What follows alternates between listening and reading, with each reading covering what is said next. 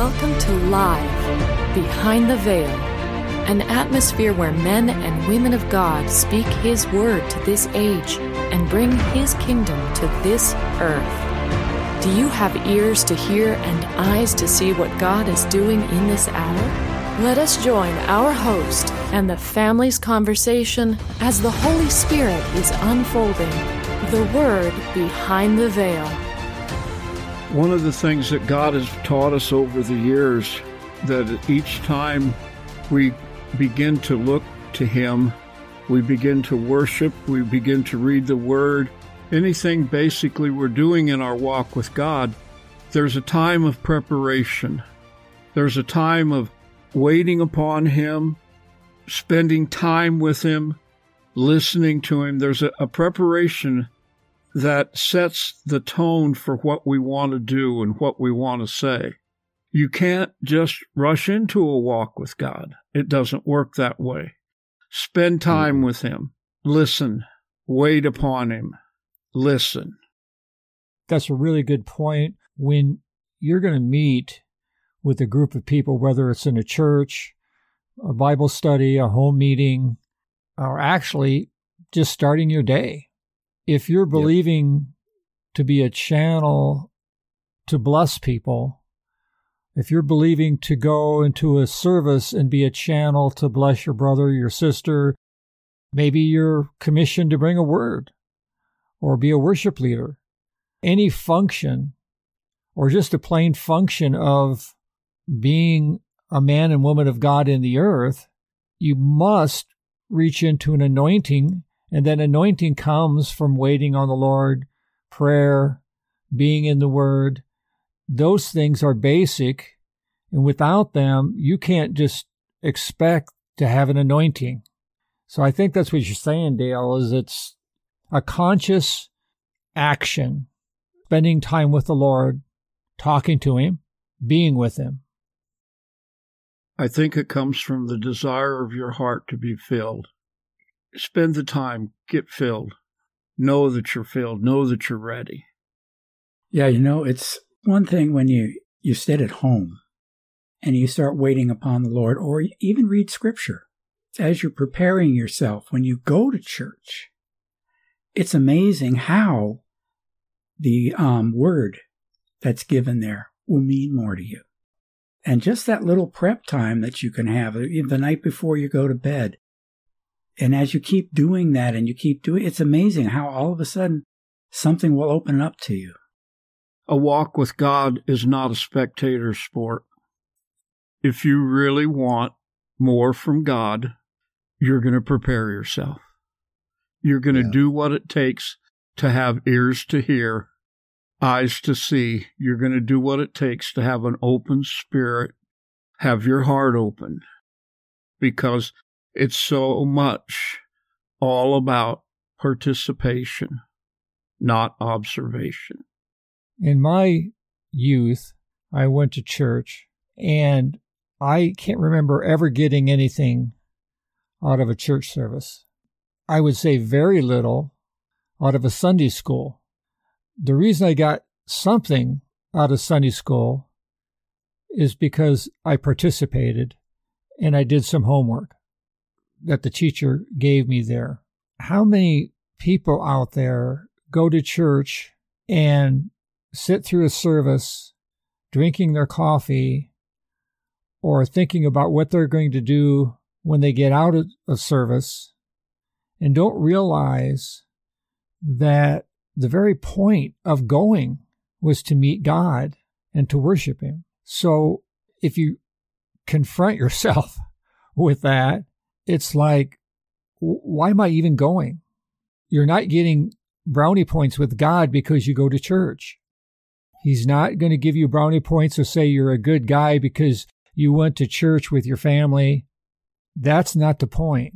Point is, he wants a relationship with you. And he can't have that if you're not doing something in the relationship.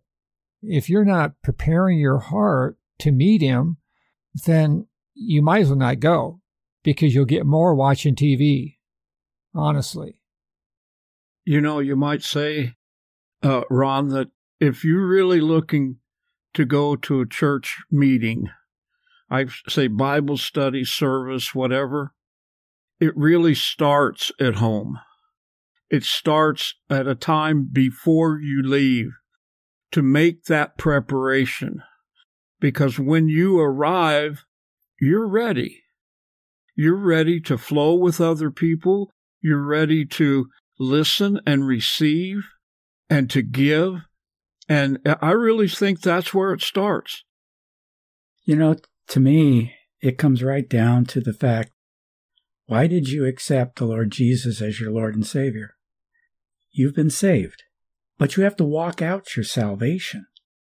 Start your experience with God at home and bring Him with you. Christ is the pattern son. The purpose that, that He serves is to show us the way. And one of the mysteries I find in, in the ministry of Christ is the time that he spent by himself. He he would go off by himself, and there's they never tell you what did he do. We can assume he went and prayed and different things like that. We don't really know, but I think that's an example because if you read back through there, you'll find out that he spent time by himself and out of it came the Beatitudes, or out of it came the tremendous, beautiful stories, the parables that he gave, or even look at his ministry.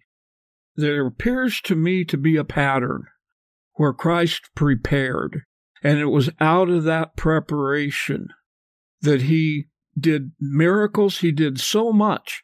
I think it was a way of life. It was a way of life for him that is not necessarily pointed out because he did a lot of things besides prepare. But he prepared, he was ready. You know, Dale, that preparation that you're talking about behind the scenes, I would say to people take a small step. Don't try to jump into the Grand Canyon. I mean, don't try to okay, I'm going to prepare, so I'm going to spend six hours in the Word before I go to church or whatever. No, just spend 10 or 15 minutes in prayer. If you're going to read the scriptures, try this read it out loud. Because reading it out loud, it, it activates something. It really is a big difference than reading it just in your head. Or, or sit and, and talk to God out loud. It, there's something in doing, when you do that type of thing, there's just something that happens in you that it focuses you, it prepares you, it brings an anointing to your hearing and spirit. You know, just try it. Because I think you'll find if you just consistently try small steps like that, you can literally walk into a whole nother relationship that you never knew existed. You can go into a service that has been boring. That's because you've never had experiences. Mm-hmm. You know, there's teenagers that could be listening to this podcast. There could be young men, older men, women, and it's up to you. God's there. He's waiting for you to take a step. Experiencing the impartation of God's Word through His family is life. Has this time in His presence blessed you? Then please subscribe to our podcast at livebehindtheveil.com. If you would like to contact the family with questions or topics that you would like discussed, you can email them to livingepistles at livebehindtheveil.com. Stay connected, tuned in, and grow with the family as the Lord unveils His Word to us live behind the veil.